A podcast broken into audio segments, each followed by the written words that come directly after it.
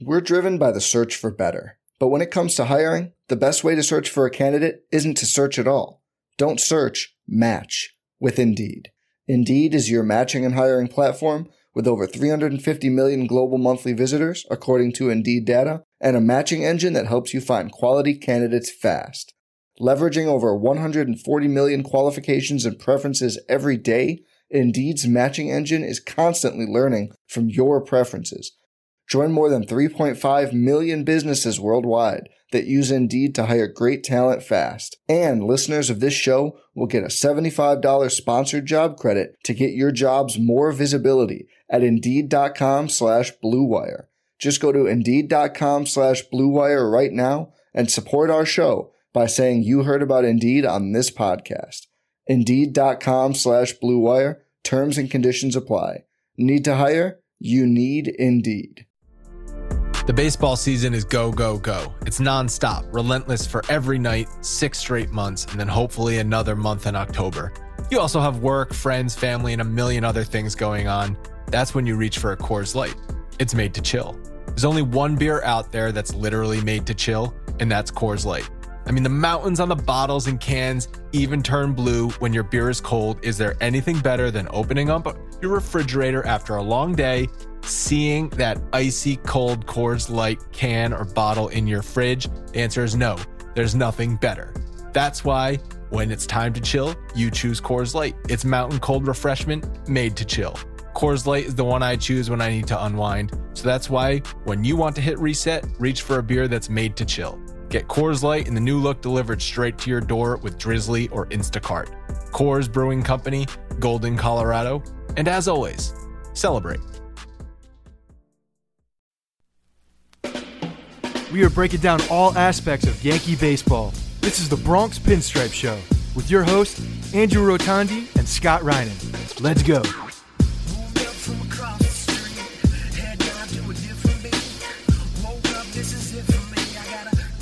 What's up, everyone? Welcome to the Bronx Pinstripe Show, episode 138. Scott, did you have a better weekend than the Yankees did? Because I hope so. I did. I did. I'll, i have to turn up my um, my volume on my headphones because from the last show I had to turn it way down. If you remember, it was uh, a little loud on the last one, so I can turn these back up real quick. Um, we didn't talk. What? We didn't get to talk much. No, no, no. That's why I got to turn it, turn the mi- microphone back up so I can hear you. Um, yes, I had a great weekend. I had a I had a phenomenal weekend, and to tell you the truth, everything was going very well for for everybody, uh, you know, from Saturday to Sunday, and then Sunday with the with the first win, and then Tanaka was just. We'll get into that later, and I know, and I know you're going to get into that. But yes, I had a good weekend. Um, I, I kind of have an announcement for everybody on the show.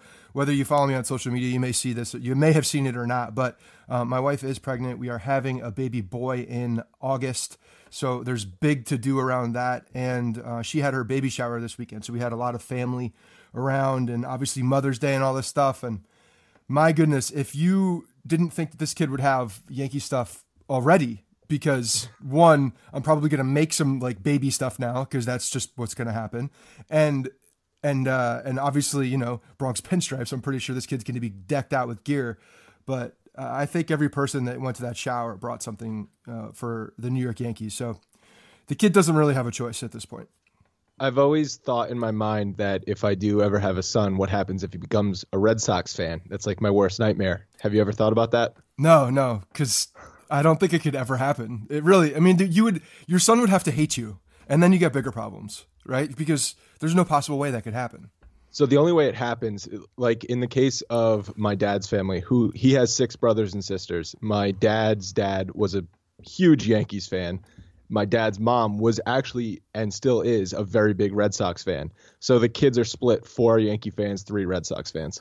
Yeah, so I can see that. I can see how the sibling rivalry gets in the middle of it, and and then there's a, a split at some point. But I don't know with with the way that what we do when we have a a, a, a show that we do twice a week and we watch practically every game. Yeah, there's there's going to be some ground rules, and I just I think we're a little too close to the action for for that to occur. So but yeah, it was a lot of fun. It was a good weekend. Uh, unfortunately, um, our boy, our our number one pitcher, could not could you know close out the close out the weekend. But but uh, yeah, all, all in all, it was a good good stuff. Oh, well, happy Mother's Day to all the mothers out there, and happy birthday to my mom, who uh, was also celebrating her birthday yesterday. Oh, cool. uh, she, yeah, she, her birthday's always around Mother's Day, and my birthday is always around Father's Day.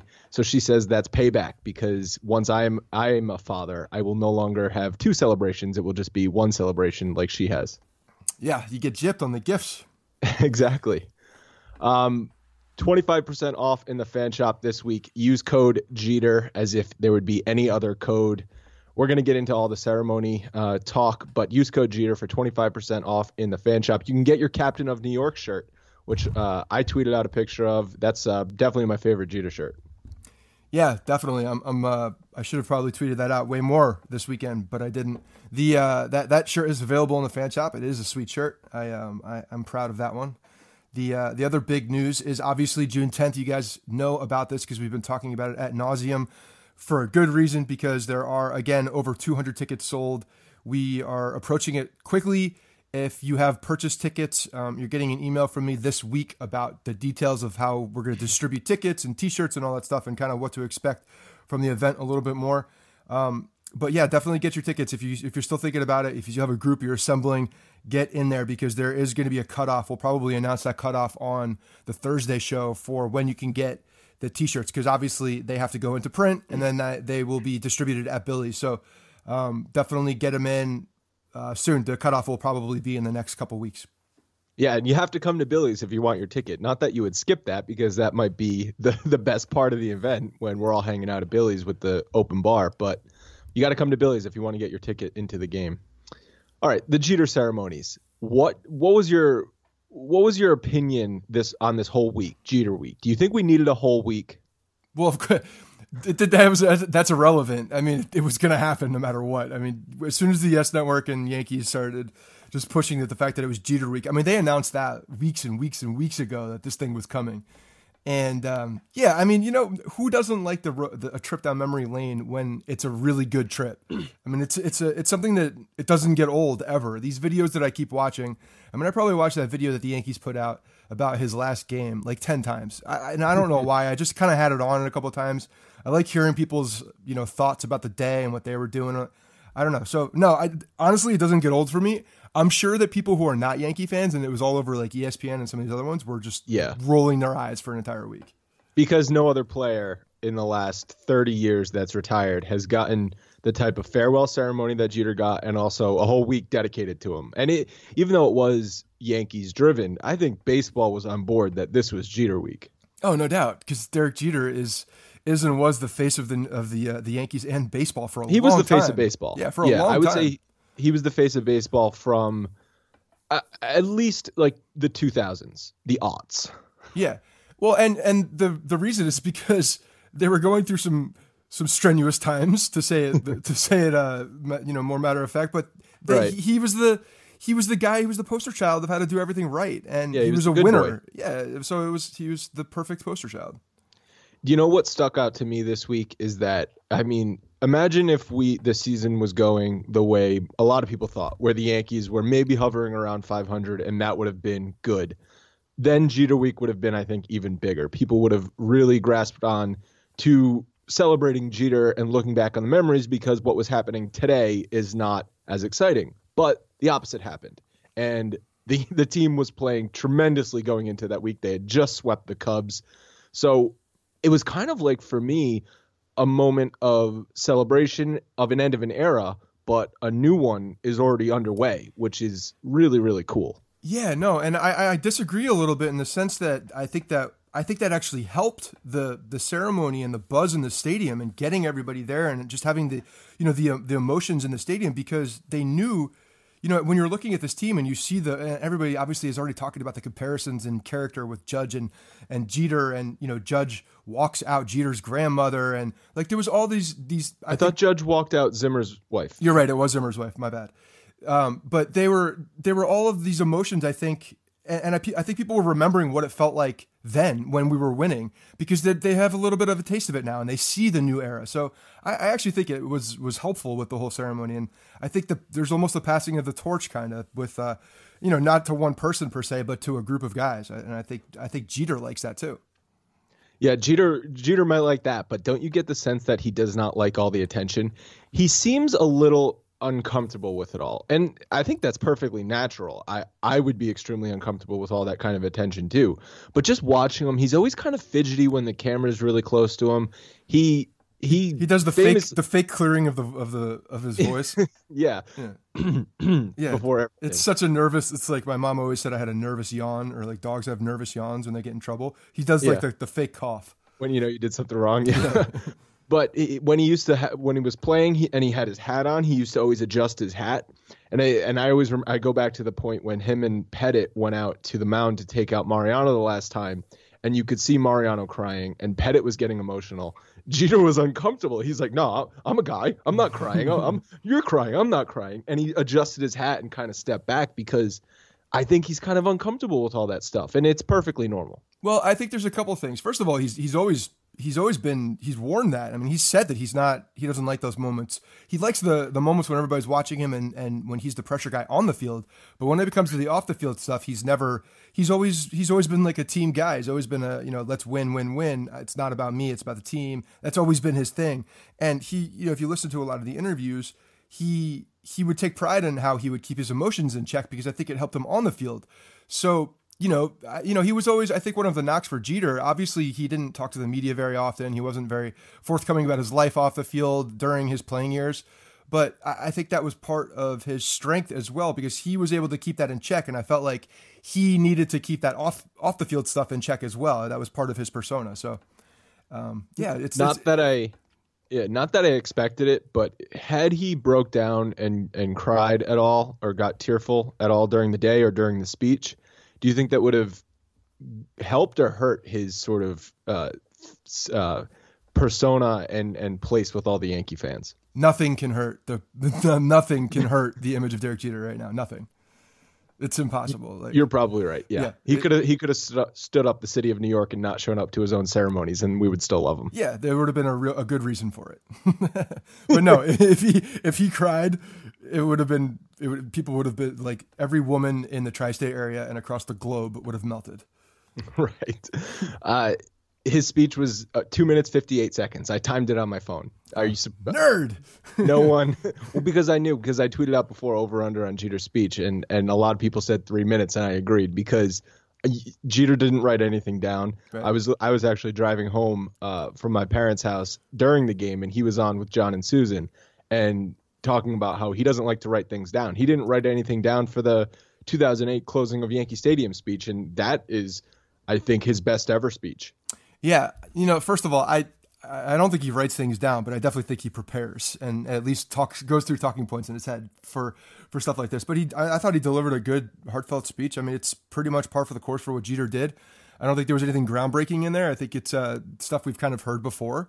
Um, but you know, he gives the respect to the Steinbrenner family as he always does. I mean, every single time that guy has a microphone and he's honored, the first thing he always says is "Thank you to the Steinbrenner family and, and George Steinbrenner." It's he well, does it they, every they time. Wrote his, they wrote his two hundred million dollars worth of checks. Yeah, but you don't see many guys doing that. I mean, it's not it's not every every athlete doesn't do that. The guy obviously has a lot of respect for the game, the organization, the people that came before him.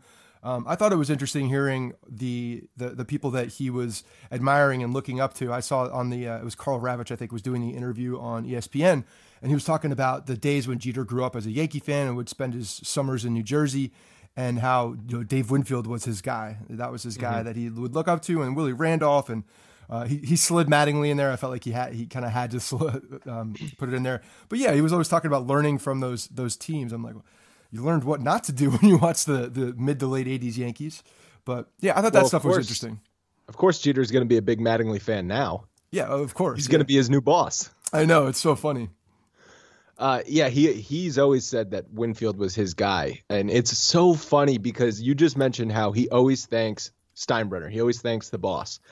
In the '80s, the boss called Winfield Mr. May, And then fast forward to the 90s, and Jeter has a great relationship with George Steinbrenner. Steinbrenner, if he gives out a nickname, he's calling Paul O'Neill the Warrior. He's not calling anybody Mr. May anymore. So it's quite a different scene. I think if Jeter played and Steinbrenner was like he was with Winfield, maybe he wouldn't be thanking him so often. Yeah, probably true. He was definitely a different dude, and I think that you know Jeter was so young when Mattingly was or when uh, Winfield was playing. I mean, he was uh, you know under ten years old or around ten years old, I bet and uh, so he didn't really see the uh, the probably the relationship with him with with uh, the boss and and Winfield and all those '80s teams. But you know, it's interesting to see the fan side of him actually like come back and, and him talking about his summers and how everybody was a big Yankee fan and that was what he eat, lived and breathed was the Yankees.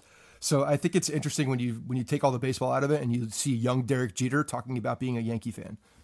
Yeah. You know what I thought when Mariano walked out on the field is that I think he could still close. Yeah, I said the same thing about Paul O'Neill though too because he's jacked. Oh, they're both in game shapes. Yeah, yeah, like, you look at God. you look at Bernie Williams and he's he's let his body go and it's understandable. But yeah. Bernie, uh, or excuse me, uh, O'Neill and Mariano could still play, and O'Neill hasn't played since 01. Right. Pettitte still looks like he go out there gym. and throw too. I'm not gonna lie. I mean, he looks. He's never been like the most you know, physically in shape dude in the world, but he looks uh, he maybe looks 2002, 2003 he was when Roger Clemens was walking around the ballpark. Yeah, yeah, right. He could go out there. He could go out there and compete with CC right now. Let's let's get that straight. yeah, well, yeah.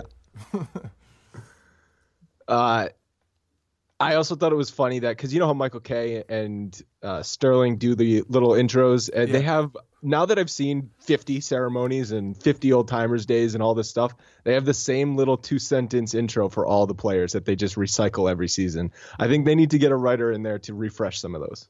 Yeah, there was a bunch of there. There was definitely a, a, lot of recycled stuff. It felt like you know a very similar ceremony to all the other ones. The one the one noticeable difference was, and this was I, I thought very odd to me, so they have uh, the Friars, the Friars Club Blazers now, right? They have the Blazers for Monument on sale Park. for uh, nine ninety nine ninety nine. exactly, with your own custom patch that you can put your own name on it if you want on the back. And the but the interesting thing was, I don't know if you caught this, was that the idea came from Carlos Beltran.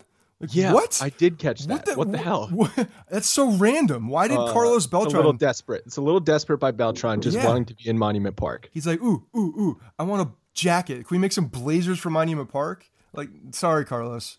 Maybe a couple years ago that you had a chance. I, I think, um, I think with all the media scrutiny about about giving everybody a, a plaque, I don't think you're getting in, buddy. But no, I thought that was very strange and how it was his idea and, and talking about uh, getting these jackets. So Beltran had a big part in this, and it's weird because he was only there for two and a half seasons. Right.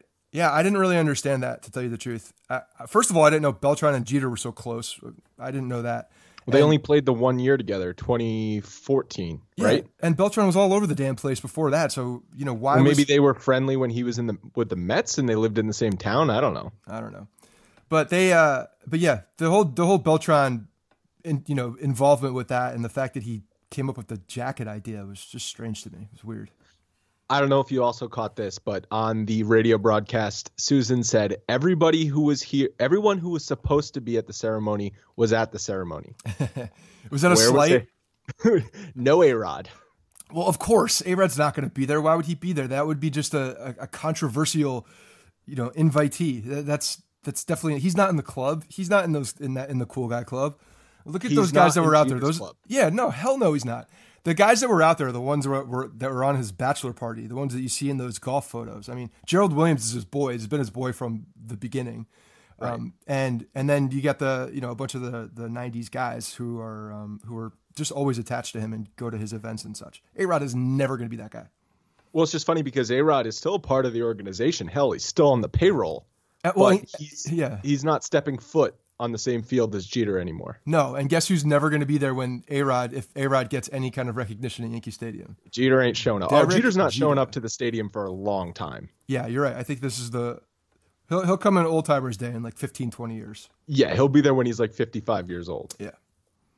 It, the the whole Jeter A Rod relationship is is honestly really fascinating because, and a lot of people know this, but they were best friends back in the 90s. They stayed at each other's houses when Seattle would play the Yankees and vice versa when uh, when the Yankees would go to Seattle. And you remember that famous brawl? I think it was 1999, and uh, O'Neill. It was O'Neill who got hit, kind of started the brawl, And Jeter and Arod are just standing off on the sideline, just kind of watching it, laughing because they're not going to fight each other. So after the after the awkward interview they did on on CNBC or wherever it was, I'm sure everybody's seen it by now. You you uh, Rich and I were were kind of talking behind the scenes about the relationship. So we were we were talking about putting out a podcast about just the Jeter A Rod relationships, kind of just a, a fun one on the side.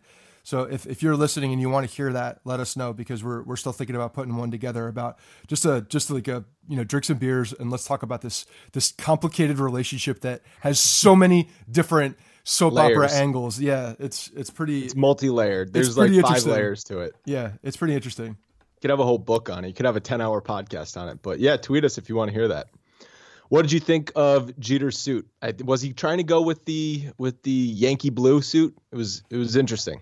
It wasn't Yankee blue though. It was it was Right. it was I would call it more of a cobalt blue. It was a little bit of a lighter shade. So the first time I saw it when he was out in center field and they showed him and first of all I thought he had the buttons all the way up on the shirt because I guess the it was closed and the, the wind was blowing and he had this then he had the the uh, the vest on underneath. I was like, what the hell is he wearing? It almost looked like Austin Powers for a second. The angle I saw was like almost that blue. 70s ish. Yeah, it was uh, it was an interesting blue. I don't know. I, I don't know if I would have. Uh, I don't know if I would have made that choice. He probably should have gone with some Mack Weldon gear Probably should have. It would have been more comfortable. because Mack Weldon sells the most comfortable underwear, socks, shirts, undershirts, hoodies, and sweatpants that you'll ever wear. I got a pair of their sweatpants and they certainly are comfortable.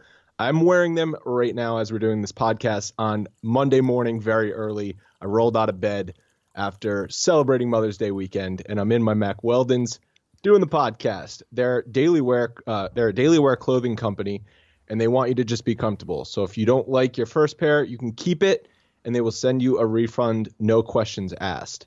They also have a line of silver underwear and shirts that are naturally antimicrobial. It's a big word. That, that means they don't smell. So if you're out at the ballpark this summer and it's 95 degrees like it was for us last summer, you're not going to stink. You can go to Billy's afterwards and you can uh, grind up on some hotties, and they're not going to care that you're smelling like the bleachers. Um, for 20% off at Mack Weldon, go to mackweldon.com and use the promo code Bronx. Again, if you want 20% off at Mack Weldon, mackweldon.com and use the promo code Bronx. All right, we kind of were going to use this Houston series as a benchmarking series because Houston rolled into Bron- into the Bronx with a the best record in the American League. After the four game series in which the Yankees lost three, and you could kind of tell that was coming because it's really hard to sweep a doubleheader. Uh, uh, do you feel any differently about this team? No, because I really don't. I, first of all, I feel. I I think my my uh, my thoughts about Houston are almost reaffirmed. I think they are filthy. I think that team is the pitching's better than I thought it was. The uh, the offense is as good as as I thought it was. I mean, I, I think Altuve hasn't even really gotten going yet, and they have a lot of really good middle of the order guys. So that team is impressive, and they're not going anywhere. I mean, they're going to be good for a long time, and especially this year as they continue to grow and gel as a team. That that's a scary team to keep a, keep your eye on. I think they're going to run away with that division um, at some point. But the uh, the Yankees, I mean, even when they were down, I I still saw some fight in them. I mean, even when you're looking at yesterday's game, they came back and they scored what seven runs. Um, came back in the ninth inning and made it interesting. They had the uh, the tying run up at the plate at one point with with Aaron Hicks. So you know, I still think there's some fight in this team. Obviously, they're not gonna they're not gonna go out and just win every single game and every single series. There's going to be lulls, and I think that we found one. I mean, they they found a a really hot team that they ran into, and there were a lot of other things going on this weekend. So you know, maybe that was a distraction, maybe it wasn't, but I don't I don't really feel any different. Well, the offense, even though they they got shut down by Keuchel once again, I mean, they did score a bunch of runs on Sunday. You expect if you put up 11 in game one and seven in game two, when you have Severino and Tanaka going, you're going to sweep that doubleheader. Yeah, So the pitching is the, really the thing that failed them this weekend. Uh, but going back to Thursday night, I mean, Pineda versus Keuchel.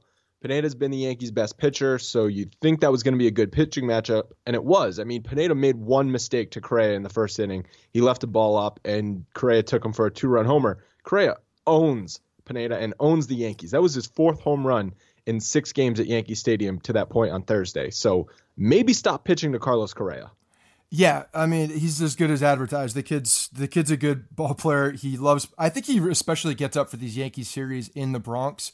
Um, I, I, he definitely likes the lights. I mean, the kid likes the attention. He likes being in the pressure spot. So, the the fact that that he took uh, Pineda deep in that play, you know, doesn't surprise me. The fact that he had a good series doesn't surprise me. Um, but Pineda pitched well. I mean, overall, that you're right. Like it, that was his, his big mistake, but he pitched well again. I mean, this guy is has been extremely impressive this year unfortunately, when the Yankees are going up against Keuchel, their starting pitcher has to be perfect. Yes. Pineda wasn't perfect, but Keuchel wasn't perfect either. The Yankees had a ton of runners on base in the fifth and sixth inning. They just couldn't hit with runners in scoring position. I mean, look at the fifth inning. The only reason the Yankees scored a run is because Ellsbury had a catcher's interference. Right. He's yeah. now one away from the all-time major league lead. Pete Rose, right? So milestone alert. Yeah, they're gonna have a ceremony when Jacoby Ellsbury breaks that record. Potentially, yeah. That's a that's a big one. I wonder yeah. if there's a roster bonus in there. So they only score on the catcher's interference, and then the sixth inning they have first and third nobody out, and Judge Headley and Didi all struck out. So. I, someone actually a listener at uh, MP Kalina tweeted me this that the Yankees are second to last in baseball with 7.88 runners left on base per game. Only the Cubs are worse.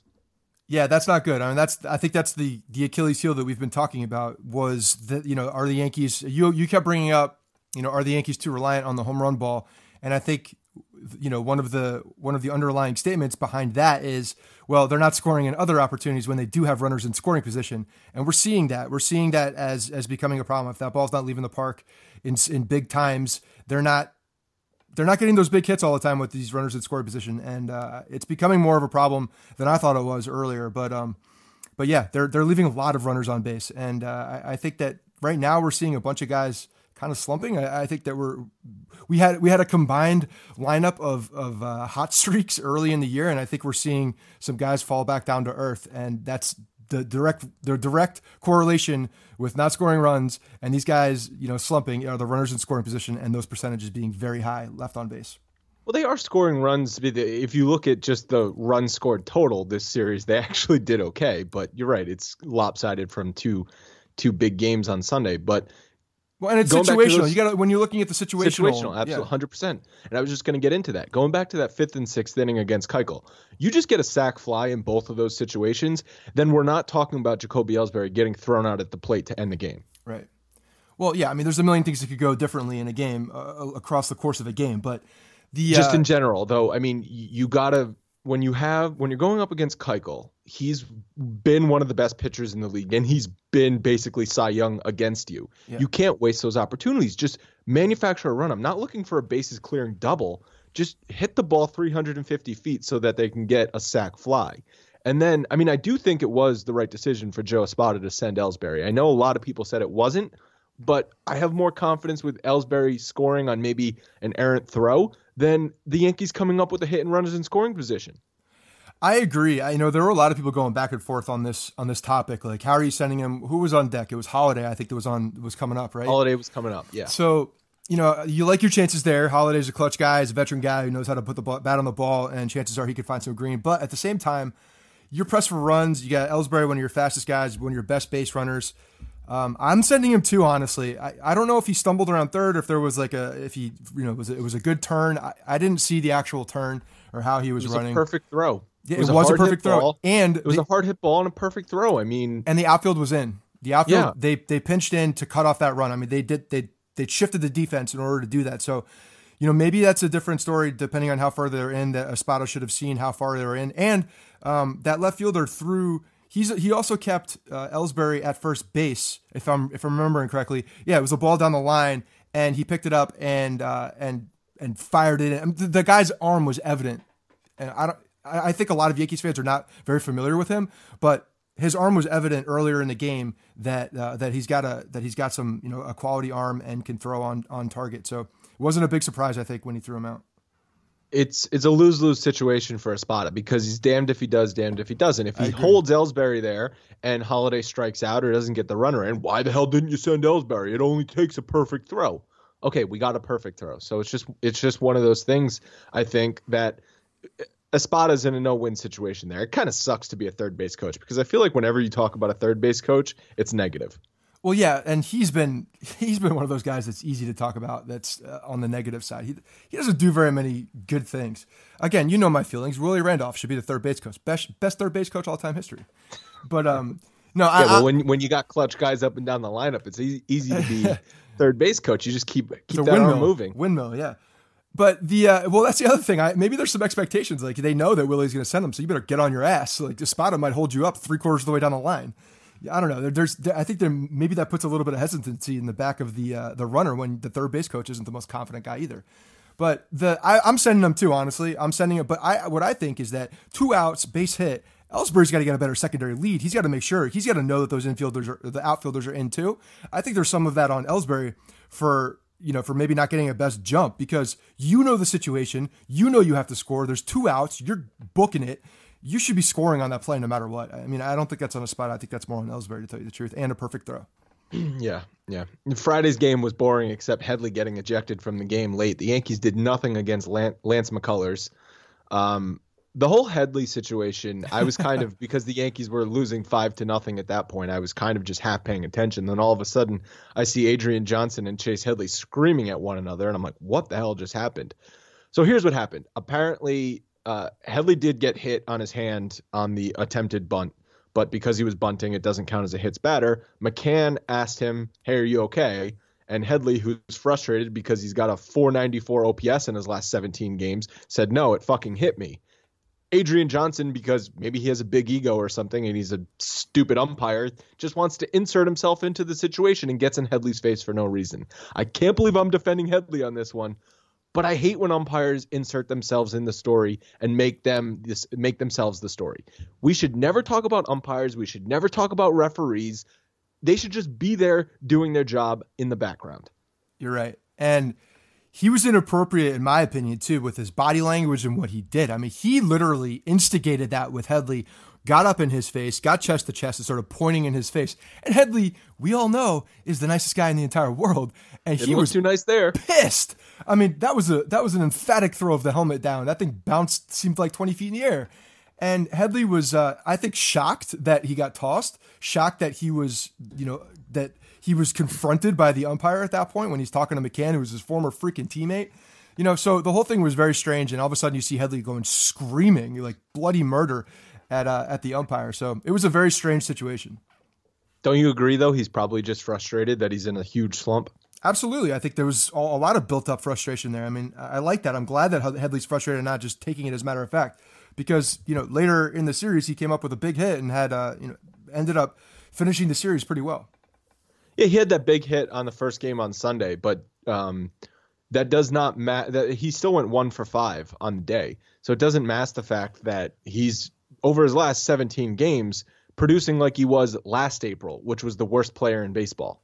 Like I, I don't understand how he can go from a 400 batting average and hitting home runs and getting on base at like a 600 clip in the first two weeks of the season to crashing back down to the worst player in baseball. How how does that happen? Why is there no middle ground with this guy? Well, you should understand and you should be used to something like this also because Brett Gardner's pretty much the same thing. I mean, the guy goes absolutely bonkers like he's doing currently.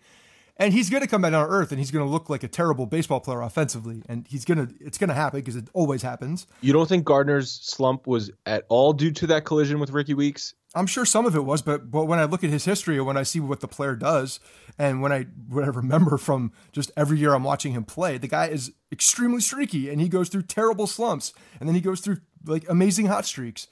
It's baseball. Some guys get streakier than others. Obviously, Chase Headley is an extremely say it. Yeah, I know you want to say it. It's baseball, Suzyn, Andrew. It's baseball, and obviously Chase Headley is a streaky guy. He's the John Starks of the New York Yankees right now. Throw it back to all my Knicks fans. And are they going to have to do something with him? I mean, we talked about it all last year. They didn't do anything with him. So. No, he just had a huge hit, a huge game that was. Well, that buys him another game. two months. It buys him forever. Yeah, he's he's there. He's going to be there for a long. Time. He's time. there for the rest of the time. For the rest of your life. Retired. For the rest of your life, he's twelve there. in Monument Park. uh, Chapman to the DL kind of put a sour note on Sunday morning. The Yankees get rained out on Saturday, so you immediately know doubleheader on Sunday. It's tough to sweep doubleheaders, but that's what they have to do in order to at least tie the series. And then Chapman goes on the DL. I'm honestly not surprised. I woke up Saturday morning after he struggled on Friday night um, because he hadn't pitched in a week since that game on that last Sunday night game when he struck when he blew the save. He hadn't pitched in a week, so Girardi brings him in. He can't even get through the inning. He's still throwing 99 miles an hour, but he cannot locate, and he's getting hit. That's the thing. It's like, why is his 99 mile an hour fastball getting hit when his 99 mile an hour fastball from three weeks ago wasn't getting hit? What's the difference? Well, rotator cuff inflammation on the disabled list. I, it did not shock me at all because, like we we talked about, he has not looked right since that 33 pitch save in Boston three weeks ago. Yeah, and if you listen to the whispers of the offseason and talking about how he was used in Chicago and the Cubs, I mean there was there was talk about this as well in at the end of the postseason and how you know potentially there was some arm issues with Chapman, and maybe maybe this is stemming back to then. You know, I mean maybe it is because he did have issues at that point. There were whispers about it. Usually when there's smoke, there's fire and uh, you know there there may have been some discomfort at some point with him, and it flared up again. But yeah, I mean, I don't know. Maybe it's uh, maybe a 99 mile an hour fastball when his shoulder is good has a lot more movement than than it does when his shoulder is not good. You can get uh, you know better spin rate on the ball. I don't know. But you know this is a this is a guy that they're going to need later in the season. They have they have the people to back them up. Um, right now, Betances is laughing all the way to the closer role in the ninth inning and saying, "Oh, I guess you need me now. And um, you think um, he's paying a visit to Randy Levine's office? Oh yeah, no doubt, no doubt about it. He might sign a ball for him too, just as a as a little um, uh, you know up yours. The uh, the fact that that they have Betances, I think makes this uh, easier for for the Yankees and for for Cashman and Girardi to to put him on the shelf because if this Yankee team does continue to be the real team that we think it is at this point in the season, they're obviously going to need him later in the year. So now is the time to get him healthy and ready to go for the the stretch. And what they they're going to no baseball activities for two weeks, so they're thinking minimum four weeks he's going to be out, and you know we'll see what happens he tried to pitch through it. He was trying to get treatment and kind of just hoping it would go away. It didn't go away. Yeah, at least a month. And I I, I was reading things that obviously everybody's rotator cuff injury is different, but it's a month to two month injury. Is this what Britton has for for Baltimore?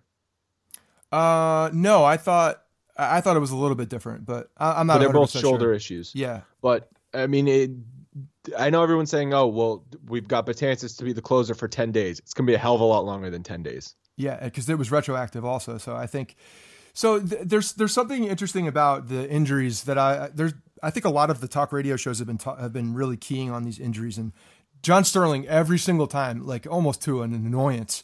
Somebody big gets gets hurt in baseball every single day. He says it every single broadcast. We're like, okay, John, we get it. Someone gets hurt. We understand. They go on the DL.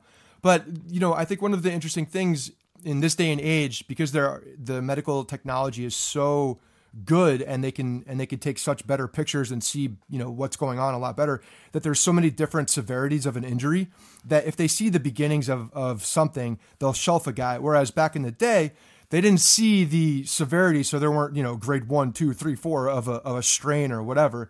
So they would just wait until it was really hurt and then they would shelf a guy so I feel like that's why we're seeing more injuries because they're being more preventative and they could catch things earlier so they don't get to that point where, you know, it becomes a you know, even longer injury. And I, I think that's culminating with a lot of these, why we're seeing a lot of these guys on the DL at, the, at this point. Chapman would have waited until he couldn't lift his arm out of yeah, bed. I think so too. Go on the DL. Yeah, yeah and I love that about him. Or whatever. Honestly, I love that about him. I, I think he is that guy who, who will try to go out there. I mean, he takes a lot of pride in his in his physical uh, abilities and you know the way that he um, the way that he trains and gets himself ready for the game. So he also did talk about that he had a very similar injury type back in 2012 when he was with and the Reds. How, and how long was he out? I didn't see that. Uh, yeah, I didn't see how long he was out, but he he said he battled something very similar, and obviously he came back from that. So that's I think that's the the overwhelming um, you know news you want to take from that that he has done it and come through and come back and been fine. What did you think of Chad Green on the first game on Sunday? I thought he pitched well. I thought he pitched very well he saved the Yankees' ass in that first game yeah. because Severino had nothing, gets pulled in the third inning, and the the uh, Astros have bases loaded with one out, and you're like, well, shit. I mean, our bullpen's going to be fried for game two, and the Yankees are probably going to lose this game. Chad Green gets the huge double play and and gets them into the seventh inning. I, I think he's earned himself a spot on this roster going forward. Oh, there's no doubt, and he's also talked about the fact that he, when he had that injury, it took him longer to get back from uh, to feeling 100. percent And you know, at this point, it looks like the guy is feeling, you know, all sorts of good and and is is really executing pitches. So I, I think you're right. I think he's definitely, especially with Severino. I mean, that's something that we need to talk about. This is another outing, another big outing where Severino has looked bad again, and you know, I think it, it's boiling down to What's the first one?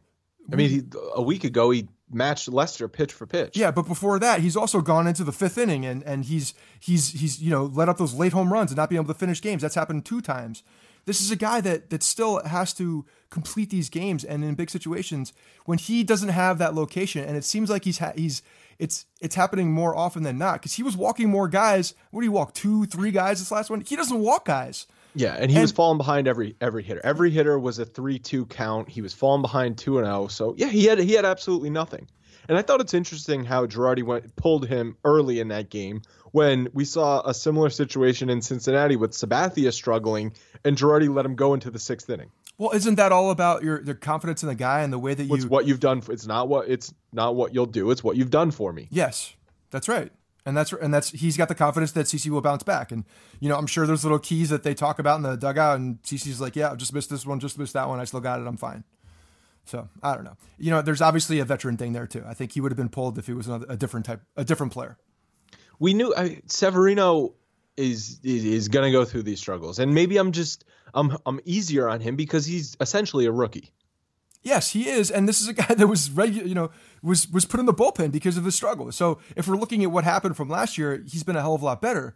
If we're looking at what he was expectations going into last year, we're still waiting for that guy to be the consistent, you know, top of the rotation guy. I mean, he he shows it, a la Pineda. He shows it. These guys are showing these things, but they're also extremely frustrating because he's becoming a guy who comes out dominates, then all of a sudden he doesn't have it. Like where's where's the you're talking about Headley in the in between? Where's the in between? Where's the guy that could battle through six innings? Where's the guy who can look? He's you know, got to learn how to do that. And his pitch count got very high in the second inning. I think he had like 50 pitches. Yeah. Oh, he was terrible. So, but I think that's something that as as you mature as a pitcher, I mean, Severino's 24 years old. Right. As you mature as a pitcher, you learn how to uh, compete when you have nothing on the mound. Yeah, you learn how to pitch instead of throw, and that's yeah. what he's got to do. He's learning on the job, which is fine. But I think it just goes back to the fact that this Yankees rotation is still their Achilles heel.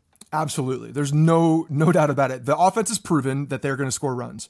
The bullpen we know is going to be a, a good bullpen, especially at the end. You know, of course, if Chapman comes back healthy. But you're right. The the Achilles heel is 100%, no doubt, the starting rotation. And the guys that we thought we could count on going into Sunday, wouldn't you say Tanaka and Severino? You're two number one and number two pitchers going into that game. We're prime. We have the pitching edge. We're going to sweep this doubleheader. Severino gives them nothing. The Yankees come back. Their offense has an emotional win on the first game. Mm-hmm. We've got the freaking Derek Jeter ceremonies, and everyone is riding high with emotion. Tanaka goes out there and shits on the mound. Six runs in the first inning. Grand slam to Bregman. I mean, there's he ripped the soul and guts out of every Yankee fan in that ballpark. It was I, I tweeted from Bronx Pinstripes saying it was an unacceptable failure. And to me, that's exactly what it was. This is a guy who is the the number one guy. Paid a lot of money to come out and be the if if uh, you know I I know the freaking debate about the ace and the number one all is crap, but whatever he is, he is the number one guy. There's no question about that, and he's the guy that needs to be the stable veteran pitcher, the guy that can come in and you know keep you in a game no matter what. That that's the bare minimum. And when you come out on an emotional day like this after the ceremony, the, the stadium is just buzzing and packed to the brim, and you do what I mean, that was the biggest egg, laid the biggest egg I have seen in a long time. It was awful. You get Bregman coming out there wearing number two, hitting a grand slam. I mean, come on, bro. That's embarrassing. He should be embarrassed. Like, don't show your face in New York embarrassed. Nutless. That was a nutless performance by by Tanaka. But I you mean, don't even need that. I mean, why do you even? It's not even like a high pressure situation at that point. Like, just how about you just keep the ball down in the zone and groove through some, you know, the first inning. Get through the first inning for God's sakes. After that emotional thing, that place would have been crazy if he goes one, two, three, or gets out with no runs. I mean, it would have gone I nuts. that is, I think that that is kind of a pressure situation. You've got you you're you're primed to sweep the doubleheader and and feel good about yourselves that you split a four game series with the best team in the American League. You've got Sunday night baseball. You just had the Derek Jeter ceremonies. 50,000 people in that stadium. I think there is pressure in that situation, and maybe it's a reason why Tanaka f- fell on his face. Yeah, I mean, now that you're saying it, maybe it is. It's, it's, a different type of pressure, I guess. There was a, a lot of pressure to live up to the Derek Jeter expectation of winning that game and making sure that you come out in a clutch situation.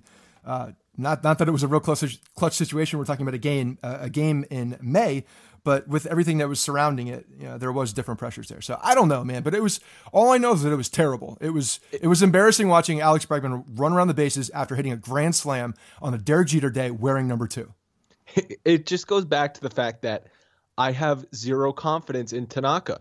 I, I, I know his stats at the end of the year will probably look really good, but I still, when he takes the mound, I do not feel confident. I feel like he's just like any of the other five pitchers that the Yankees have going out there. Well, he certainly hasn't shown it this year. And and you know, if we're talking about we've circled around this opt-out clause and everything and I was uh you know, we had this debate in the offseason. Is he going to opt out? Is he not? And if he keeps throwing, you know, if he keeps throwing like this, he's well, not opting out. This is this is an extreme. I, I mean, understand this is an extreme, but if he if he starts show if he continues to show that he's not the guy, you know, he's making a lot of money whether he whether he stays in contract or doesn't. So he's gonna this is this it'll be interesting. It'll be interesting to see. I think maybe there's some pressure there for him, saying that hey, you know, if I have Possibly, if I this if, is essentially a contract year. It is a contract year. If he puts together a very good year, he's going to be the number one pitcher on the open market, bar none, hands down. That's the that's just what it's going to be, and maybe that's maybe that's getting to him possibly. Before we get into mailbags, couple of other news updates. Tyler Austin, finally, a Tyler Austin news update. Shane Hennigan, who we've had on this podcast, tweeted that Tyler will begin rehab games in High A Tampa at the end of this week. That's good news if you're a not a fan of Chris Carter, which I think everybody listening is not a fan of Chris Carter. Also, more first base kind of updates. Seems like the timetable on Greg Bird has gone from 10 days and then rehab to he's out indefinitely his foot's not really getting better. I'm a little bit concerned. yeah, and uh, I, I, I haven't. We have in the notes Scott's conspiracy about Greg Bird, and it's not so much a conspiracy as it is. There was a video from last night when, from I think the Players Tribune put it out of uh, Jeter warming up. I don't know if anybody else caught this. I sent it to you this morning, so I know you haven't had a chance to really look at it, but dissect it later in the day. And and if everybody else is listening, check it out and let me know what you're thinking. But there's a, a video of him get warming up with the with like the varsity jacket on that they wear, those starter jackets. Uh, Jeter warming up before the first pitch, just getting his arm loose so he doesn't. He says, "I'm not embarrassing myself out on that, you know, throwing out the first pitch." And Greg Bird walks by, and he gives like this like little kid like eye roll at Jeter, and then walks by like very awkwardly, like super awkward. I had to watch it like three or four times to see what was going on there because it was like he was a little leaguer walking by Jeter. Like the guy had zero confidence. Like I'm not a big leaguer at all. It was so weird to me. So I don't know what's going on with Greg Bird. He obviously has got nothing going on as far as he's zero confidence. He's embarrassed in his play. Walking by Derek Jeter, like I can't even look at you. I'm I'm so terrible, and I'm still hurt. I don't know. He wasn't, he wasn't love, limping though. I love a conspiracy as as much as the next guy. I watched this video and I did not see what you were talking about. You watched it not knowing what I was talking about. You need to go back and look. Key All in right. on this. Key in. On it's at the very end of the video. It's very strange. I just the thing I noticed about the video was that it seemed like chaos, chaos down there. Everyone's just sort of walking around with bats in their hands, taking swings. Yeah, I think it was right before the game, so they're all just like June's. Everybody had a, a pot of coffee and they're ready to go. all right, first mailbag question. It's actually not really a question as much as a, a, statement from Nino. Hey guys, I recently started listening to this podcast and am enjoying it. Today, uh, today, you were discussing how the pitch speeds have been slightly higher this year compared to previous years. I believe that is because they are measuring the speed differently this year. Now, speeds are based on maximum velocity, usually at the release of the pitch, whereas they used to be measured about 55 feet from home plate. As a result, the speeds are measured slightly higher than previous years. Just a thought you guys would like to know. That is absolutely true. StatCast is now measuring the pitch velocities, and it's right out of the hand instead of, like you said, 55 feet from home plate. I, I mean, intuitively, I would think, wouldn't you rather know how fast the pitch is going closer to the plate? Isn't that more? Isn't that more relevant? But I don't know because uh, no matter what, you have only a finite number of seconds to react to the pitch. So it doesn't really matter if you're measuring it two feet out of the hand or 50 feet out of the hand. You have a 1.5 seconds to react. So yeah, but you're you're gonna get a I mean you're gonna get a, a higher reading off of the gun. I think when you're doing it off the hand, so that's probably why they're doing it. But if you go if you look at the stadium too, and I, I walked around when I was there. Uh, the, the last time I was there, and I was walking around, and there are radar guns everywhere on the sides. That I, first I thought they were cameras, then I'm looking at them again. They look they're longer, you know, like a radar gun is, and there's a ton of them. And I don't know if Statcast is just putting these all around every stadium, but um, there are a lot of them. So they're getting all sorts of measurements from from different areas and different. But they're gonna they're gonna promote the maximum stuff. I mean, numbers are sexy, so they want high numbers. Statcast Statcast is now measuring the beer intake of everybody in the stadium. That's what all those cameras are. Yeah, that's beautiful. Bronx Brewery loves that. All right, what do we have next? Next is from Zach. He said thoughts on this stat with Kris Bryant's hit batters. I'm sorry, with Kris Bryant's hit batters are now four for ten versus Dellin Betances' knuckleball knuckle curve this year. He only gave up 22 hits on it all last season. Hopefully, it's not a sign of things to come. I think this is relevant um, in the sense that now Betances is the closer, and I think people have PTSD of Betances closing in September. Yeah, and people don't have a lot of good memories about this. They're, he's just a he's a he's become a guy where he puts guys on and, and then he gets out of this trouble sometimes. So let's not put the guys on, and I think that's part of what this what Zach's talking about. You know, getting guys that's an easy on. Betances though is in a spot to really stick it to the Yankees. No doubt. Say Chapman's out for a month and a half, and Betances is a lockdown closer for that time he can go into arbitration next year and be like, "Hey guys, guess what? I am a closer. Give me nine million bucks, or or else I'm gonna, I don't know, uh, make a fit or or I'm gonna hold pout. out or do whatever." yeah. So I think this is a crucial time for Betances.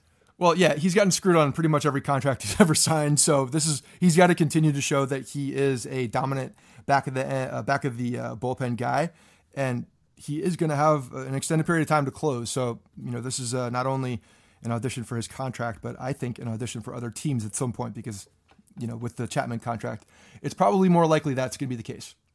Yeah. Next question is from Ryan, and he says David Cone, during a loss a while back to the Orioles, talked about the use of relievers during games. He mentioned the leverage index, or the most pivotal point in games. Now, I don't necessarily see the need for every statistic, but there does seem to be validity in putting your best pitchers like Betances in the game when the situation is most critical. For instance, Girardi should go to the good guys in the bullpen if a starter struggles in the sixth or the seventh, but Joe usually goes to someone like Mitchell or Holder. Do you think that Girardi would ever consider changing his approach or still only put Betances or Clippard in when it's the sixth, or excuse me, the seventh or the eighth, regardless of the situation? I feel like this was the number one talked about topic in last year's postseason. Yeah, and I think we've already touched on this too, in the in the in the sense that I don't think it's it's always going to be Betances or Chapman or Clippard, but I think the guy that you're going to see do that is Warren. Uh, Girardi has already done that. Girardi is already using Warren as kind of his Swiss Army knife. Warren is his guy that he feels 100% comfortable with, has pitched very well this year, and will go in at any point to, you know, to stifle uh, a, you know, a, a, rally that's happening with the other team, or if he knows who's coming up. I think he f- has a lot of confidence in Adam Warren to go in and, and put the fire out. I thought uh, Girardi did something in Pittsburgh a few weeks ago. He brought Betances in in the seventh inning of a game – that the Yankees. Uh, it was the Saturday game. The Yankees were it was they were letting it slip from their hands, and he brought Betances in in the seventh inning with runners on base, and he got out of it. And then Carter hit that big home run to extend the lead, I think. But I I thought that was that showed some evolution from Girardi. He was he last year would have gone to Bryan Mitchell or Jonathan Holder just because I need Betances for the eighth inning if we're leading. I need Chapman for the ninth inning if we're leading. He didn't do that. So I think Girardi in certain spots is adapting. Yeah, I, I, agree with you. I think that's a that's a perfect opportunity, and it's a good example of when he brought in a guy when he knew the situation was crucial to the game to win or lose that game, and he brought in his his best pitcher at the at the moment, and that's and it worked. So the um, there is an evolution, but I, I think Betances obviously now he's not going to be that guy. But no. look for Adam Warren, maybe Clippard. I see. I don't. I don't see Clippard as that guy either, though. I don't see Clippard as a, a fire extinguisher. I do see no, Warren well, as that guy, and I think he's got the you, confidence. to be a fire extinguisher, don't you need to be sort of the lockdown Betances slash Miller type? Where I mean, you can't really be a, a, fire extinguisher if your name is Jonathan Holder or Adam Warren because you're just the next guy to come in in that sense. Well, no, I don't think Warren is that guy. I think Warren is has a much bigger role in this bullpen because of the confidence in Joe Girardi. I think he is the fire extinguisher in Girardi's mind, where he can go in and have confidence that that Warren can get them out of a, out of a situation, no matter what the situation, no matter what the pressure. I think I think Warren is that guy. If you want to get in touch with the podcast, you can tweet us at Yankees Podcast. My handle is at Andrew underscore Rotondi. Scott's is at Scott Reinen. Remember to submit mailbag questions at bronxpinstripes.com slash podcast and call the voicemail line at 646-480-0342. Scott, people enjoyed that little touch at the end of the last week's podcast, and we definitely want to keep it going for the rest of the season. Yeah, absolutely. We got a bunch of calls this week, so we're gonna we're definitely gonna take you out there. I hope everybody liked my uh, little Costanza Seinfeld input in there. You know, we got to throw some Seinfeld stuff in as as much as we possibly can. I noticed a lot of people after Tanaka's meltdown wanted that line, and I may or may not have called as well. So enjoy these voicemails, and we'll talk to you guys in a few days. Believe it or not, George isn't at home. Please leave a message at the beep. I must be out or I pick up the phone. Where could I be? Believe it or not, I'm not home. This is Scott in Ottawa. I have a trade proposal. I want to trade Chris Carter to this podcast for the British lady who does the voicemail message. Any objections? Why do we continue to give Chris Carter at bat? Play Holliday at first, throw Hicks at DH. This is ridiculous. Hey, this is Joey in Laramie, Wyoming. Love it podcast. Uh, one thing I want you people, Yankee fans, to watch out for is Gary Sanchez behind the plate. I worry about his throwing hand. He doesn't protect it. But otherwise, Chris Carter's got to go. Go Yankees! Can we talk about Michael Pineda's hairline? it is horrible. It took 10 years off my life, but you know what? We did it. We were able to sweep the defending world champions. We're going to go into Cincinnati, another homecoming for Aroldis Chapman, and we're going to take two from them as well. I will say this, the strike zone was a disgrace. ESPN is awful at their broadcast. I mean, they almost had a heart attack over a play that was almost made. I think some nice dive by Javi Baez on the grounder that he couldn't even get the guy out on. But nonetheless, the you know the bandwagon riding of the Cubs will continue just as it uh, did from last year, just as it did from 2015. But you know what? As Andrew Marchand put out in a terrific article um, this morning, you know, it, we know what the Cubs are made of because they showed it last October. This was more of a statement for the Yankees. And if they don't take two from Cincinnati, then so be it. Uh, still a great trip. Still a great win. Follow your boy on Twitter at MCDole underscore GSN. This is WFAN legend Mike from New Haven, by the way. Over and out. Starlin, just when I think that you couldn't be any dumber, you go and do something like this And totally redeem yourself. Paying this guy $22 million. He's supposed to be a center fielder, supposed to be a speedster. Can't score from second with two outs on a single. Did you play high school baseball? Because I know I always scored from, with two outs from second on a single. Disgraceful. I agree with sending Ellsbury home there. You have to. But was it just me, or did he look really slow running the bases? I mean, he didn't get a double on his hit, which I thought he should have. And then he got nailed at home. So Ellsbury dropping off a little bit. Maybe we should trade him. Man, tough, tough call at the end. You have to send Ellsbury. Very, very close play, but you gotta, you gotta try and tie it up. Go Yankees! Keep it up, boys. I got cut off because my dad called me to pitch about Tanaka. How do you go out there and honor Derek Jeter, one of the greatest players in Yankees history, and you go out there as a pitcher and give up six fucking runs. You have to have no nuts. He is nutless, gutless motherfucker. That's it. Guys, first time, long time here. I just want to know what the hell Tanaka is doing. Did he like care? What? He's throwing 88 mile an hour fastballs up there. And then why can't we hit a goddamn breaking ball? Everybody's swinging for the goddamn fences. These guys are just throwing 91 mile an hour cutters up there, and we keep swinging and absolutely fanning on them. Had a nice little comeback at the end, but then, I mean, we can't score eight runs every ninth inning for crying out loud. You know what Aaron Judge is like? Aaron Judge is like that your favorite indie band that you liked when no one knew about the band, but you had their album and you would tell people, you gotta listen to this band, I love them, and all of a sudden they go on Saturday Night Live and now everyone loves them, they love their hit, and now you're a little jaded because it used to be just your band. And I watched Aaron Judge in the minor leagues the last two years, and I would tell everyone that I knew, this guy Aaron Judge, he's going to be my favorite player. I love him. And no one knew, no one really cared. They were just, you know, they liked the 6-8 thing. And now everyone loves Aaron Judge. He's a favorite player on ESPN. Aaron Boone loves him. Everyone around MLB Network loves him. I'm a little jaded because I don't want to share him. I want him to be my player and not everyone else's favorite player.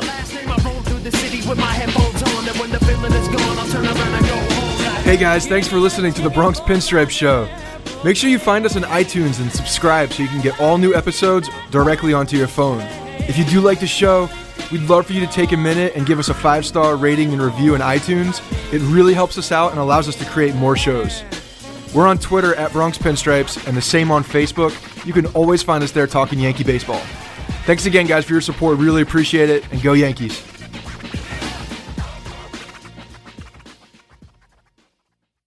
I'm Mark Chapman. Welcome to the Planet Premier League podcast.